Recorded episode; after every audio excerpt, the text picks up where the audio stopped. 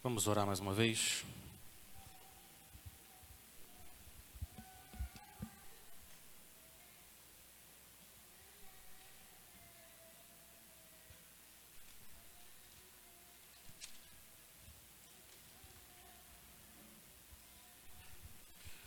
Senhor, a gente se achega juntos como teu povo, no nome do Senhor Jesus, ao trono de graça. O Senhor falou para a gente se aproximar, pedir por misericórdia e ajuda em tempo oportuno. Nós precisamos do Senhor. Espírito Santo, nos humilha debaixo da mão poderosa de Deus para que, no tempo oportuno, Ele nos exalte, nos ensina, Senhor, a lançar sobre o Senhor toda a nossa ansiedade, porque o Senhor cuida de cada um de nós. Senhor, que a gente seja sóbrio e vigilante. Nos ajuda, Senhor, a resistir firmes na fé. O nosso inimigo que anda ao derredor como um leão que ruge, procurando alguém para devorar. A gente pede, Pai, que o Senhor use a tua palavra de forma poderosa agora para aumentar nossa fé, nossa confiança nas tuas promessas de amor para nós que estamos em Cristo e que o Senhor atraia aqueles que ainda não conhecem o bom pastor para os braços dele. O Senhor é o nosso Deus de toda graça, que em Cristo nos chamou a sua eterna glória. Nos lembra, Pai, que depois de termos sofrido por um pouco aqui nesse mundo, o Senhor vai nos aperfeiçoar, nos firmar e nos fortificar e nos fundamentar. Esse é o nosso pedido. Que o Senhor seja glorificado, o teu povo abençoado. Nós pedimos no nome do nosso Rei Jesus. Amém. Amém. Se tem uma coisa que une a todos nós, é a preocupação a ansiedade. Nós somos seres preocupados. Nossa lista de medos e preocupações é tão numerosa quanto a areia da praia no mar. A gente fica preocupado com a nossa saúde, a gente fica preocupado se a gente vai morrer. De repente, o que, que vai acontecer com a nossa família? A gente fica preocupado com a nossa esposa, nosso esposo, a gente fica preocupado com os filhos, a gente fica preocupado com os pais, a gente fica preocupado com o trabalho, a gente fica preocupado com as contas que precisam ser pagas, a gente fica preocupado com a nossa aparência, a gente fica preocupado com a nossa reputação e o que, que as pessoas pensam de nós. Nós ficamos preocupados.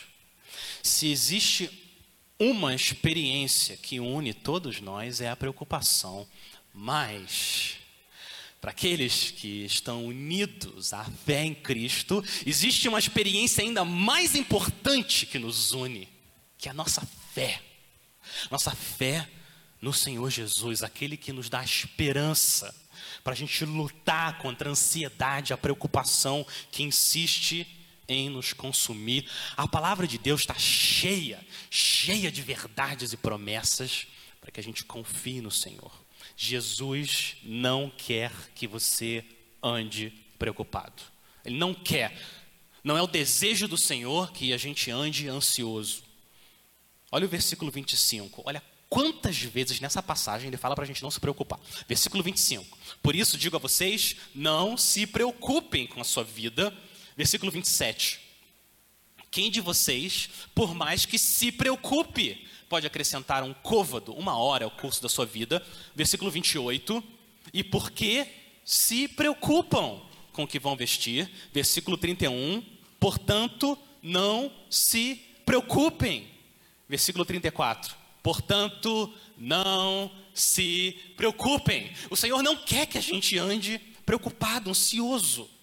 E ele está falando aqui, não com todas as pessoas do mundo, ele está falando diretamente com seus discípulos, aqueles que amam a ele. Então, não se preocupem, não andem assim, ansiosos. Há esperança, Os preocupados e medrosos como nós, e a resposta à preocupação não é a apatia, não é a indiferença. Tem muitas coisas que exigem a sua atenção, circunstâncias e pessoas à sua volta que você deve sim ter um tipo de preocupação, mas não uma preocupação pecaminosa. A resposta para a ansiedade não é a indiferença, mas a confiança. Confiança em tudo que Deus promete ser para você em Cristo. Essa é a resposta que o Senhor Jesus vai nos mostrar aqui. E o primeiro passo, a primeira coisa que ele faz aqui nessa passagem, para realinhar o nosso coração, é mostrar a relação que existe entre a hipocrisia, que a gente viu na semana passada, ou retrasada, a idolatria e ansiedade. Hipocrisia, idolatria e ansiedade não são coisas completamente diferentes. Eu quero mostrar para vocês isso no texto. Jesus não está mudando de assunto aqui a partir do versículo 19. Do versículo 1 ao 18, ele está chamando todos nós a não sermos hipócritas. Não sejam como os hipócritas que fazem as coisas para receber recompensa aqui da terra, das pessoas, e não recompensa dos céus de Deus. Não sejam como eles.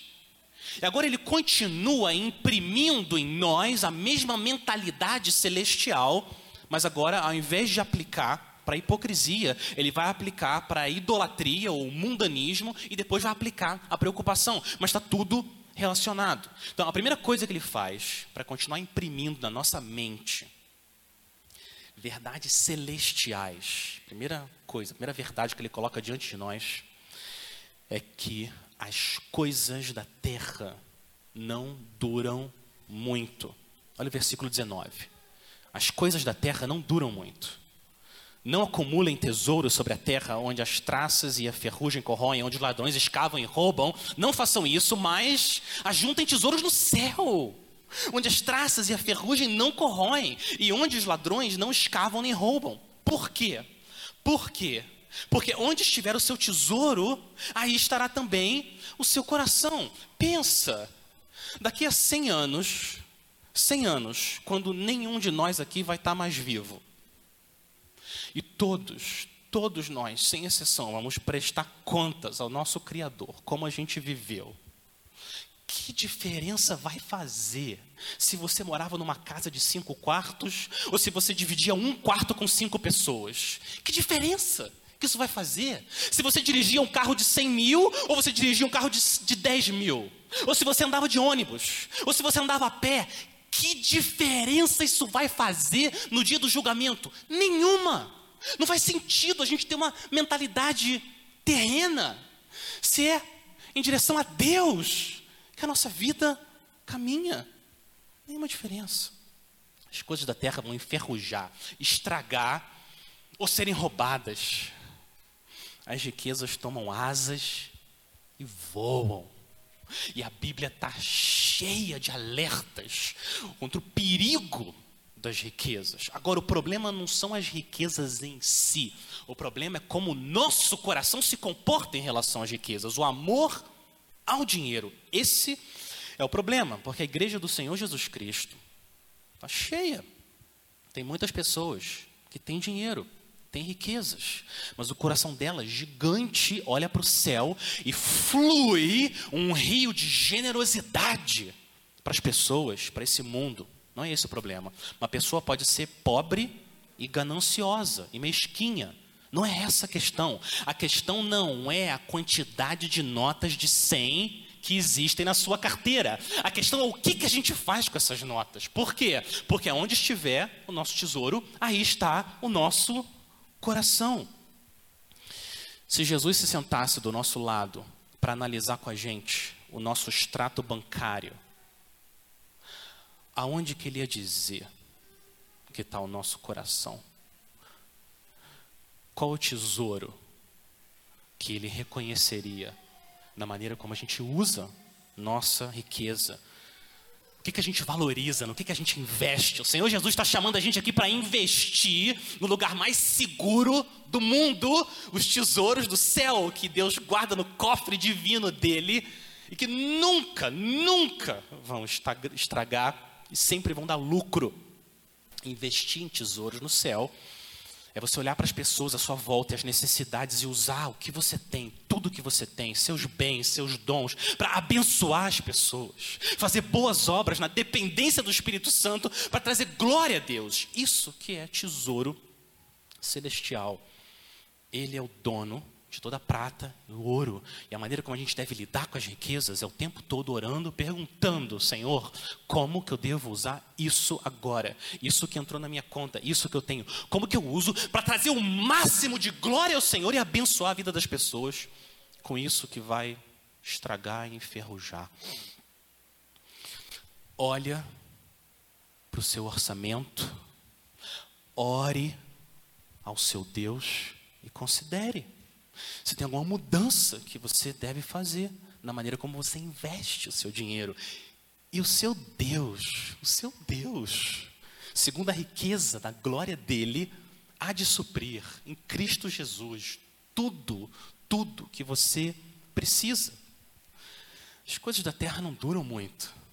Invista em tesouros celestiais, protegidos pela mão divina. Primeira verdade. A segunda verdade que o Senhor Jesus coloca diante de nós para a gente cultivar uma mentalidade celestial é, versículo 22, as coisas da terra escurecem escurecem a nossa alma. As coisas da terra escurecem a nossa alma. Olha o versículo 22. Os olhos são a lâmpada do corpo. Se os seus olhos forem bons, todo o seu corpo será cheio de luz. Se, porém, os seus olhos forem maus, todo o seu corpo estará em trevas. Portanto, se a luz que existe em você são trevas, que grandes trevas serão. Ao invés agora dele usar o coração, Jesus está usando os nossos olhos, mas a, a verdade é a mesma, ele está só pressionando ainda com mais força na nossa alma. O tema são as nossas afeições, os nossos desejos e o que elas revelam sobre o que a gente ama, o que, que a gente quer.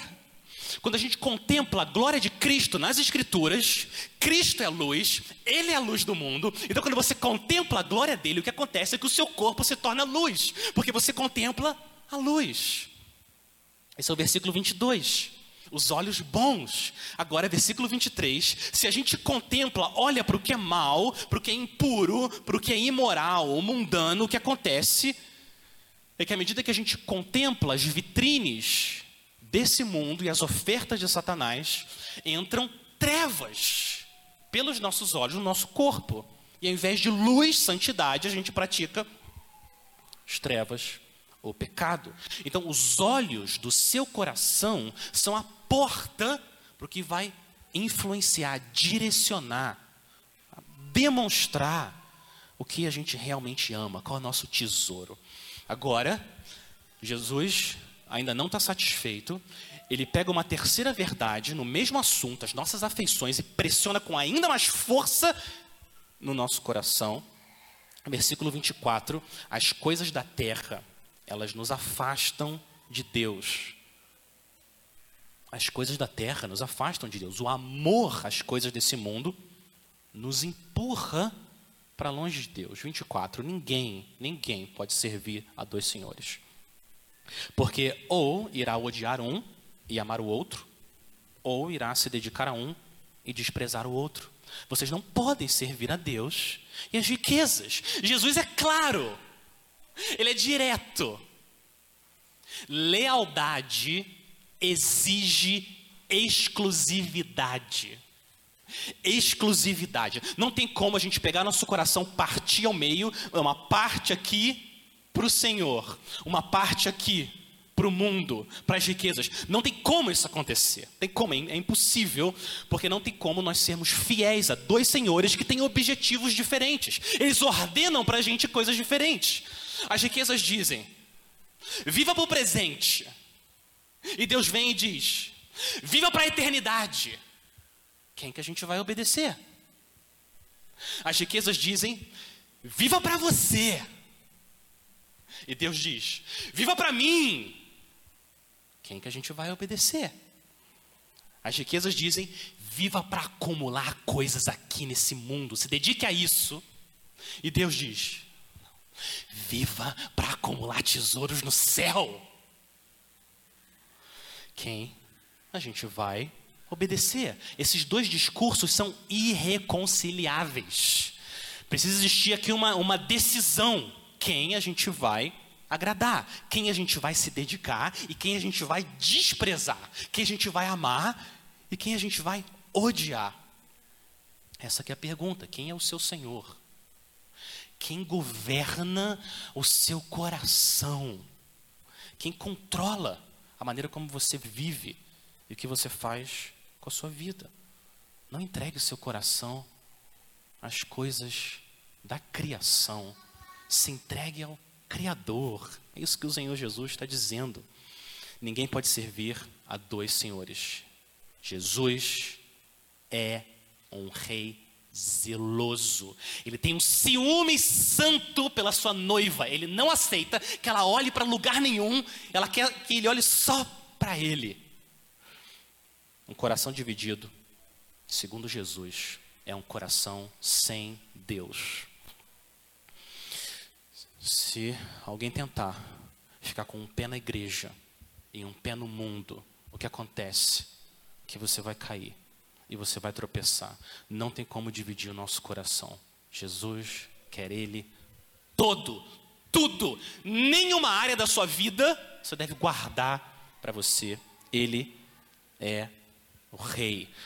Pergunta então que a gente tem que se fazer é: o que que a gente precisa abandonar? O que que você tem que abandonar hoje para seguir a Cristo, para Ele ser o seu Senhor? E o que, que pode ser melhor do que você ter um Senhor, se entregar a um Senhor que se entregou no seu lugar, para que você tivesse alegria eterna na presença do Senhor, na presença de Cristo.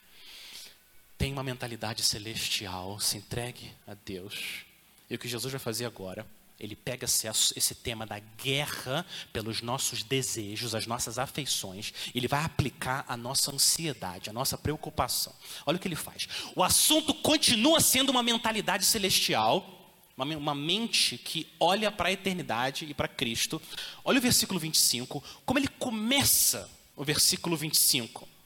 A primeira palavra, as primeiras palavras são: Por isso por isso, por causa disso, por causa do que eu acabei de falar, eu digo a vocês: não se preocupem. Por causa do que eu acabei de falar, que os tesouros da terra se estragam, os tesouros do céu duram para sempre, por causa dos olhos que, quando são bons, entram luz e quando são maus, entram trevas, porque você só pode seguir um Senhor e não dois, por causa de tudo isso, não se preocupe. Não tenha uma mentalidade terrena, que leva à morte, mas tem uma mentalidade celestial, que leva à vida e traz glória a Deus. Repara como a ansiedade está relacionada à nossa fé. O que a gente se preocupa, o que a gente valoriza, o que consome a nossa mente, é o que nos controla. Demonstra onde está o nosso amor. Então, quando eu fico preocupado, quando eu fico pecaminosamente preocupado e ansioso com alguma coisa, isso é um sinal que eu não estou confiando no meu Pai que está nos céus, mas estou buscando coisas aqui na terra. Então a minha preocupação revela que o meu coração está dividido. É isso que Jesus vai mostrar aqui. E Jesus quer que a gente tenha o coração dividido. Ele quer tudo para Ele. E não tem nada melhor do que viver só para Ele. Versículo 25. Por isso, por tudo isso, eu digo a vocês: não se preocupem com a sua vida. Não se preocupem com a sua vida quanto ao que irão comer ou beber, nem com o corpo quanto ao que irão vestir. Não é a vida mais que o alimento, e não é o corpo mais do que as roupas. Então Jesus está mostrando que a nossa preocupação revela que a gente está sendo controlado por coisas terrenas e temporais, ao invés da gente ser controlado pelas coisas eternas e celestiais. Ele quer agora encher a gente de razão para que a gente viva para a eternidade e para a glória dele. Então ele para, olha para os seus discípulos amados, todos nós, e ele vai usar imagens e perguntas para mostrar para a gente que não existe razão razoável para a gente ficar preocupado. Não existe. Com o Deus que a gente tem, não faz sentido. Há esperança para nossa ansiedade. Quatro razões que o Senhor Jesus dá. Primeira, primeira razão, o seu Pai cuida de vocês. O seu Pai cuida de vocês. O versículo 26 Jesus pega o primeiro exemplo da natureza, que são os pássaros. Observem as aves do céu. Não semeiam, não colhem, não ajuntam em celeiros. No entanto, o Pai de vocês, que está no céu, as sustenta. Você já viu algum pardal passando fome? Você já viu a mamãe pomba sem comida para dar para os filhotes? Nunca, você nunca viu isso. Você também nunca viu pássaro com as asinhas ali pegando uma semente, colhendo, regando, esperando, guardando as sementinhas. Nunca viu. Porque quem que faz isso? São elas. Elas não fazem nada, nada, nada, nada. Elas só recebem. Elas recebem de quem? Deus. O Senhor que prepara a mesa, estende um banquete para as aves. É Ele que colhe. Deus semeia, Deus colhe, Deus ajunta, Deus sustenta, Deus alimenta as aves. Para o versículo 26. Pergunta de Jesus para cada um de nós: será que vocês, será que vocês não valem muito mais do que as aves? Se Deus cuida assim dos pássaros, do reino animal, como é que ele vai se esquecer de você? Como? Não faz sentido. Por que, que a gente fica tão preocupado? Por quê? Meu irmão, minha irmã, não só você foi feito à imagem de Deus, como nenhuma outra criatura foi feita, nenhum pássaro, nada. Não só isso, mas você, que está em Cristo, tem uma glória ainda maior. O Senhor comprou você com o sangue dele. Ele decidiu, escolheu entrar em uma aliança de amor com você. Antes dele falar haja luz, antes dele falar haja luz, o Senhor amou você, escolheu você, entregou o filho por você, deu o filho, deu deu o Espírito Santo para você. Com a palavra transforma você. Prometeu levar você até o fim.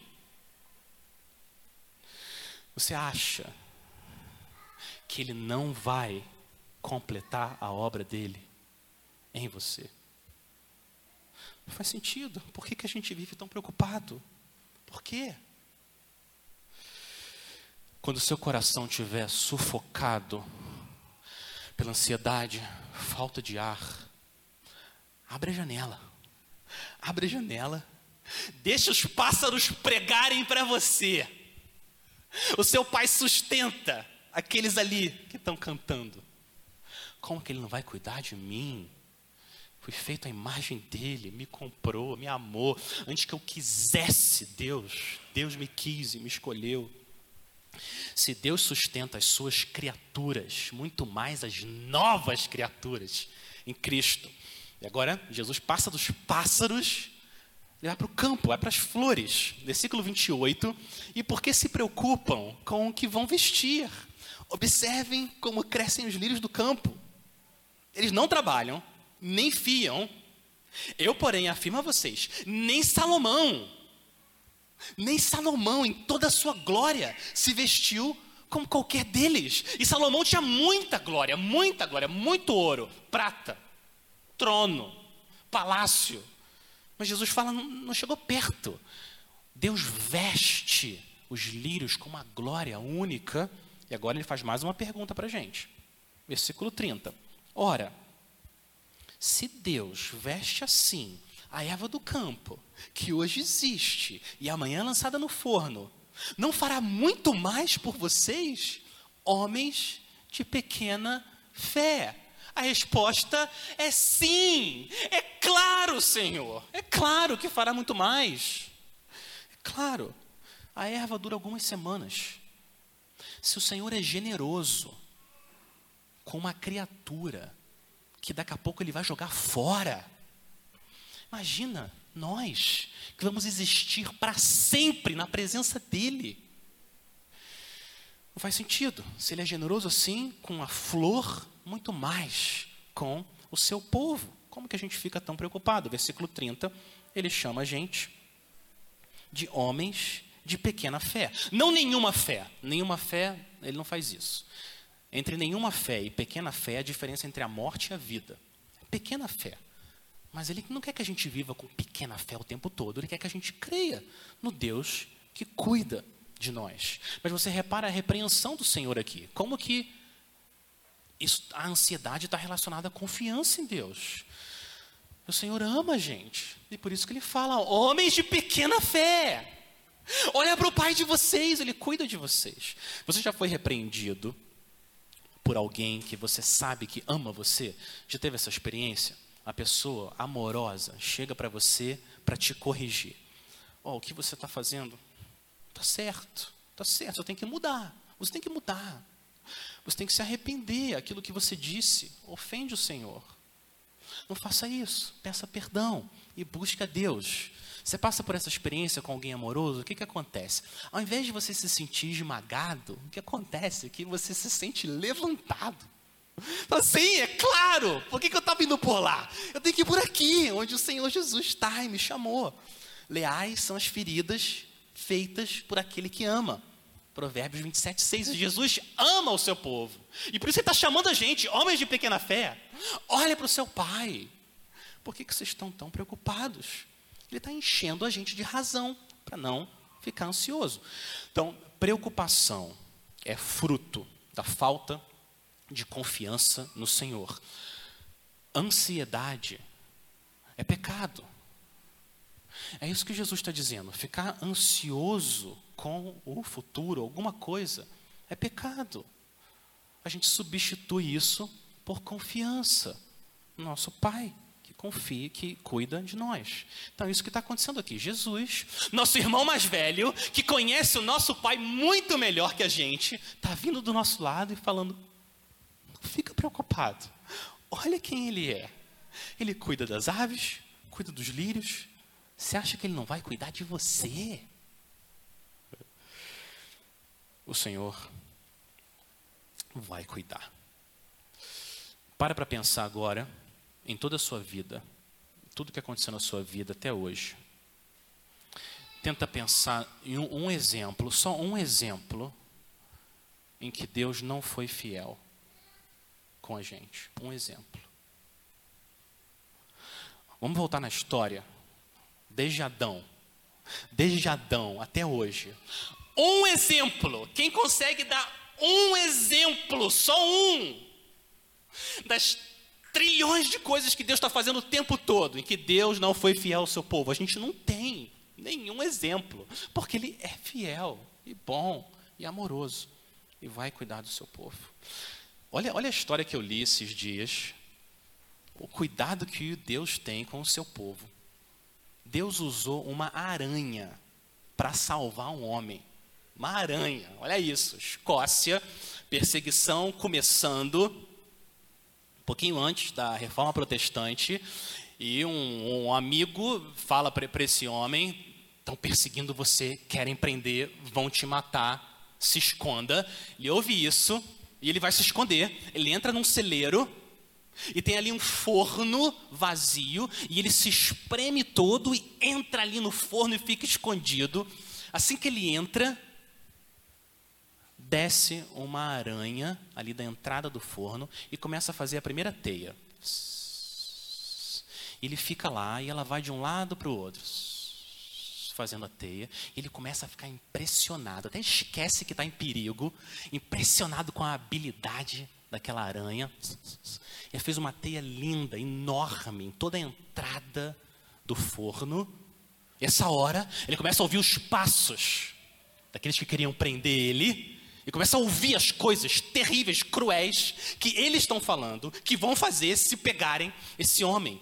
Ele está ali, parado no forno, e eles chegam perto, e quando eles vão olhar, um deles fala: Não adianta você olhar no forno, não faz sentido, nem preciso olhar, não.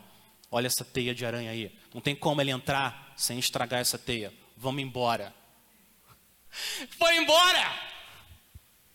Deus enviou uma aranha mandou ela fazer uma teia para salvar um filho dele. Uma aranha. Como é que a gente pode duvidar do amor do nosso Deus? Achando que ele não vai fazer o que for possível. Se precisar, ele faz a terra girar um outro lado. Ao contrário. O que for necessário. Você vai até o dia que ele determinou. E quando chegar esse dia, ele vai levar você a salvo para a casa que ele preparou. Essa é a promessa dele. Primeira razão para você não ficar preocupado é Deus. Deus, cuidado de Deus com a sua vida. O seu pai cuida de você. Segunda razão que Jesus dá para nos ajudar a lutar contra a ansiedade e criar uma mentalidade celestial. Segunda razão é que a ansiedade não ajuda em nada. A ansiedade não ajuda em nada. Olha o versículo 27. Quem de vocês, por mais que se preocupe, pode acrescentar um côvado, uma hora, ao curso da sua vida? Quem? Vamos ser sinceros, nenhum de nós. Nenhum de nós. A ansiedade não aumenta uma hora na nossa vida. Na verdade, se tem uma coisa que a preocupação e a ansiedade fazem, é exatamente o contrário. Elas sugam a nossa vida. A preocupação deixa a gente mais cansado, a gente fica mais distraído, nossa capacidade de concentração cai, a gente não consegue mais saber o que está acontecendo à nossa volta, oportunidades de serviço e amor passam desapercebidas. É isso que a preocupação faz. A gente não consegue mais viver para a glória de Deus, como a gente deveria. A única coisa que ficar ansioso ajuda é atrapalhar. É a única coisa. Não contribui em nada. A gente pode aplicar essa verdade, a verdade que Jesus está ensinando aqui, a qualquer coisa. Você está preocupado com seu filho, preocupado com a sua filha. Tudo bem, você está preocupado. O que, que essa preocupação vai ajudar? Vai deixar ele mais protegido? Vai trazer ele para casa? Preocupado com seus pais e a situação, a saúde deles. O que, que a ansiedade faz? Nada. É isso que Jesus está dizendo. Não ajuda em nada. Nada, nada, nada. Não ajuda. Ficar preocupado com a reunião de amanhã no trabalho. Ficar preocupado com a conta do mês seguinte. Orar ajuda. Ler a palavra ajuda. Meditar nas promessas de Deus ajuda. Culto ajuda. Comunhão ajuda. Agora, ficar ansioso não ajuda em nada. Ficar ansioso só faz a gente ficar ansioso. É contraprodutivo, é isso que Jesus está falando. Está usando uma lógica santa aqui quebra esse padrão. Quando a gente percebe que o nosso coração, essa mente está girando, presa, ansiosa, a gente usa a verdade, a razão santificada de Jesus. Para! Para! Não faz sentido viver assim. E a gente corre até o nosso Deus, a gente ora. Não fiquem preocupados de coisa alguma, antes que sejam conhecidas diante de Deus as vossas petições, com oração e súplicas, com ações de graças. E a paz de Deus, que excede todo entendimento, vai guardar o coração de vocês. Cristo Jesus, nosso Senhor. Segunda razão. A terceira razão para você não ficar preocupado é que a preocupação é um estilo de vida pagão, um estilo de vida dos não crentes, não dos discípulos de Jesus. Versículo 31. Portanto, não se preocupem dizendo o que comeremos, que beberemos ou com que nos vestiremos. Por quê? Versículo 32. Por que a gente não deve se preocupar? Porque os gentios, são os gentios que procuram essas coisas. Os gentios são aqueles que não fazem parte do povo de Deus, aqueles que não creem em Cristo. Esses são os gentios. Jesus está dizendo: para, não façam isso. Eles vivem assim, vocês não, vocês são meus. Eu comprei vocês com meu sangue, a gente tem o mesmo Pai. A gente não vive assim. A gente vive diferente. A gente descansa no cuidado do nosso Pai, confia nele. Colossenses 3:1 Vocês foram ressuscitados, ressuscitados juntamente com Cristo. Busquem as coisas lá do alto, onde Cristo vive, assentado à direita de Deus. Pensem lá nas coisas do alto e não as que são aqui da terra. Terceira verdade. Então, primeira verdade que o Senhor nos dá, para você não ficar ansioso. Seu pai cuida de você. Olha para as aves, olha para as plantas, o seu pai cuida de você. Segundo, a preocupação, a ansiedade não ajudam em nada. E terceiro, a preocupação é pecado, é o estilo de vida dos incrédulos, não dos crentes. Quarta, última razão, porque a gente não deve ficar ansioso com nada, porque o seu pai sabe de tudo que você precisa. No versículo 32, a continuação. O pai de vocês, que está no céu, sabe que vocês precisam de todas elas. O pai de você sabe, ele é onisciente. Deus é Deus. Ele é Deus, ele sabe. Se a gente vivesse num mundo governado só pelos homens, que tudo dependesse de mim e dos governantes desse mundo, a gente deveria viver preocupado até a morte, desesperados. Se tudo dependesse de nós, ansiedade é uma resposta adequada. Mas esse não é o mundo que nós vivemos. Esse mundo sem Deus não existe. E porque Deus existe e porque Deus é Deus, a gente pode descansar no cuidado dele. Um remédio, um remédio que o Senhor coloca na nossa boca contra a ansiedade é a amorosa onisciência de um Deus soberano. O meu pai sabe agora a impressão que dá é que ninguém sabe, ninguém entende o que está acontecendo. Deus sabe. Deus sabe exatamente o que você precisa na dose certa, incluindo o sofrimento e a confusão e a fraqueza. Ele sabe exatamente como cuidar do nosso coração para fazer a gente chegar lá no fim e receber os tesouros nos céus. Ele sabe. Tudo o que você precisa, Ele sabe. Aquele que não poupou o seu próprio filho antes, por todos nós, entregou, como não nos dará de graça todas as coisas? Como? Se Deus nos deu Deus, você já parou a pensar nisso? No Evangelho, Deus dá Deus. O Pai dá o Filho no lugar de pecadores, para que eles se tornem também filhos de Deus. Se ele deu o bem supremo, maior dele, como é que ele vai negar alguma coisa? Não faz sentido. Por que, que eu fico preocupado? Porque eu me esqueço disso. Eu deixo essas verdades preciosas, essas pérolas que o Senhor Jesus nos dá, eu deixo elas guardadas, esqueço de abrir e olhar. Agora, agora, não ficar preocupado não é suficiente. Jesus quer ver a gente ocupado. Não ficar preocupado é só uma parte, ele quer ver a gente ocupado, é o que ele vai fazer agora. Ele vai dar uma atividade para ocupar nossos corações, nossos olhos e as nossas mãos. Olha o versículo 33. Mas mas busquem em primeiro lugar o reino de Deus e a sua justiça. Você busca o reino de Deus, a justiça dele, e todas estas coisas, tudo que vocês precisam, lhes serão acrescentadas. Então, o Senhor Jesus deu quatro razões para a gente não ficar preocupado. Mas não ficar preocupado não é suficiente. Ele quer ver você ocupado. Aonde? Reino. Buscando reino. Um reino inabalável. Que dura para sempre. Buscando justiça, santidade, amor, perdão, evangelho. Pregar para os perdidos. Atos de serviço, a glória de Deus, oferecer de graça Cristo a outros pecadores. É isso que o Senhor Jesus nos chama.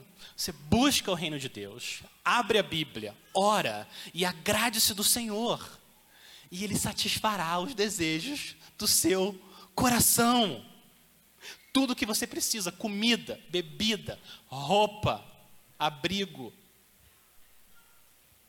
dor, tudo para que a gente viva para a glória dele. O Senhor Jesus não promete satisfazer as nossas vaidades. Ele não promete isso. Mas ele promete satisfazer as nossas necessidades, todas, sem exceção. Ele resume no versículo 34. Ele resume, chama a gente a confiar no nosso Pai. Portanto, portanto, depois de tudo isso que ele falou, portanto, não se preocupem com o dia de amanhã. Não se preocupem com o dia de amanhã, pois o amanhã trará os seus cuidados. Basta a cada dia, a cada momento, o seu próprio mal. Então, ao invés da gente ficar consumido com o que nem aconteceu ainda, e a gente nem sabe se vai acontecer, que é o amanhã, a gente deve ficar consumido com o agora, o presente. A pergunta é: Senhor, o que, que eu faço agora, hoje, para amar as pessoas e trazer glória ao teu nome? Confiar em Deus agora, que Ele vai dar graça para você no futuro. É isso que é viver pela fé. Confiar em Deus hoje, que Ele vai cuidar do amanhã. Que o amanhã está nas mãos do Senhor, nas mãos do Deus que alimenta as aves e alimenta você com pão da vida. O amanhã está nas mãos de um Deus que veste os lírios com a glória maior que Salomão e veste você com a justiça de Cristo, para que você viva na presença dEle nas mãos de um Deus que nos segue com seus olhos, nem um segundo ele tira os olhos de nós. Eu estava voltando para casa, um desses domingos, depois do culto, a gente está ali dirigindo na estrada, a gente olha para a esquerda, aquela bola branca enorme, chamada lua. Interessante, você já reparou? Você, você anda a 60 por hora, parece que a lua vai seguindo você a 60. Aí você acelera, Parece que a lua acelera também e vai junto com você. E aonde a gente ia, a gente olha, parece que a lua está seguindo a gente. Às vezes, tinha um prédio na frente, ou uma árvore, e a gente não conseguia ver a lua. Mas logo depois, ela estava lá de novo. Essa é uma ilustração perfeita dos olhos do Senhor sobre você. Sua vida está confusa, uma correria doida. Sabe quem está junto? E quando parece que nada acontece, e nada acontece, e tudo devagar, quem que está junto de você? Deus. Seguindo cada um de nós com as promessas dele. Eu, eu tentei ajudar meus filhos a confiarem no Senhor, e eu escrevi um poema para eles demonstração de amor por vocês, eu não vou cantar, eu vou só ler o poema que eu escrevi para eles, para ajudar eles a confiarem nesse Deus maravilhoso. O poema se chama Aquietem-se. Crianças, vocês podem confiar num Deus desse. Ele é bom e poderoso. Por que você está tão preocupado? Olha, veja quem está ao seu lado. É Ele, o Rei da Glória. Traga isso à memória. O seu poder não é igual, é capaz de derrotar todo o mal.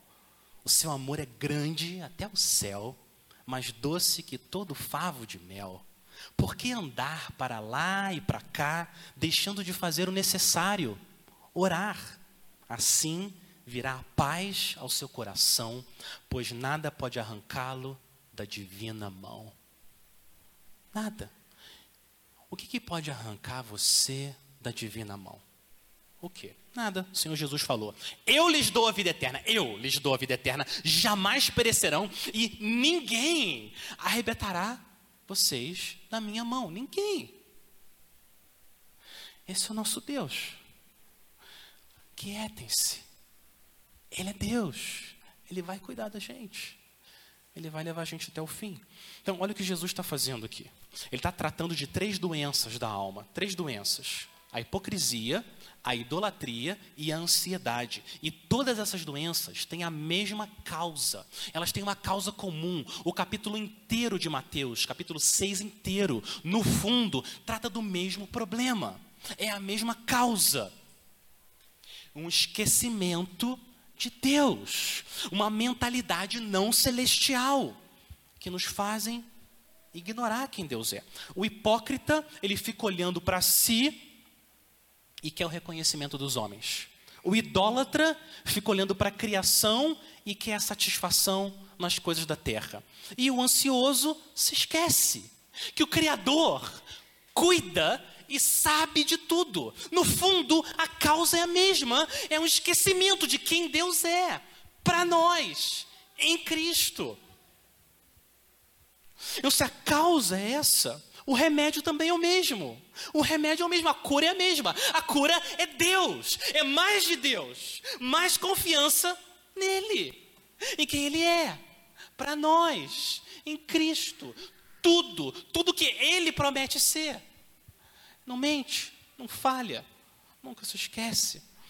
O caminho para não ser controlado pelas coisas desse mundo é ser controlado pelas coisas do outro mundo e cultivar essa mentalidade celestial. O meu Pai que está nos céus cuida de mim. A fé derrete a ansiedade. É isso que Jesus está ensinando. Fé derrete a ansiedade. E como que a nossa fé cresce? Regando a fé com as promessas do rei, com as promessas de amor do Senhor. O rei que morreu confiando no Pai, confiando que o Pai ia fazer o que ele prometeu fazer. Eu vou ressuscitar você no terceiro dia, meu filho. Se entregue a mim. Suportou vergonha, escárnio, tortura, julgamento do próprio Deus. Confiou. E Deus cumpriu porque ele é fiel. E no terceiro dia ressuscitou, entregou agora o reino a ele, o Rei Jesus. E agora esse Rei Jesus chega para a gente, exaltado, nosso irmão mais velho, e fala, Lucas 12, 32, não tenha medo, ó pequenino rebanho. Não tenha medo, pequenino rebanho, porque o Pai de vocês se agradou em dar-lhes o seu reino. Vendam os seus bens e deem esmola Façam para vocês mesmos bolsas que não desgastem, tesouro inesgotável nos céus, onde o ladrão não chega, nem a traça corrói. Porque onde estiver o tesouro de vocês, aí também estará o seu coração. Então, que o nosso coração seja controlado por Cristo, porque Ele é o nosso tesouro. Vamos orar? Vamos orar. Senhor, nosso Deus, a gente quer louvar o Senhor pelas tuas promessas de amor. Senhor Jesus, louvado seja o teu Espírito, o Espírito Santo, que nos deu Mateus 6, para nos lembrar que o Senhor, o Deus poderoso, sabe de tudo que a gente precisa e cuida de nós. O Senhor nos segura pela tua mão direita, o Senhor nos guia no teu conselho e depois nos recebe na glória.